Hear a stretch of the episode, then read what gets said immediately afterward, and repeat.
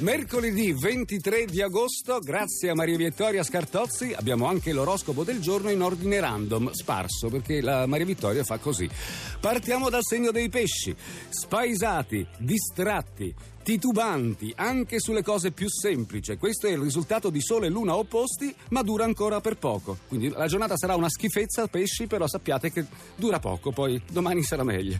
Gemelli, voi siete ignari, persi nelle vostre riflessioni, ma intanto a casa vostra è in atto un cambiamento importante. Date un'occhiata. Sagittario, Sole e Luna nel decimo campo, siete presi esclusivamente dalle vostre priorità, volete fare tutto e subito a modo vostro. Scorpione, subentra una giornata di provvidenziale relax, non vi sentite più nell'occhio del ciclone e con il piede in troppe staffe per l'amore. Ariete, con Sole e Mercurio in Vergine, siete costretti a concentrarvi su un'infinità di particolari e non ne volete sapere. Bello questo segno dell'Ariete. Grazie Maria Vittoria. Potevi far di meglio. Tu ricordati che anche il mio è di segno zodiacale. E quindi, no? Maria Vittoria Scartozzi mi ha segnalato gli ultimi sei segni. Partiamo dalla bilancia, domani arriva la luna nel segno, da sabato avrete i favori di Venere, ecco avvicinarsi tante possibili soluzioni e non per merito vostro.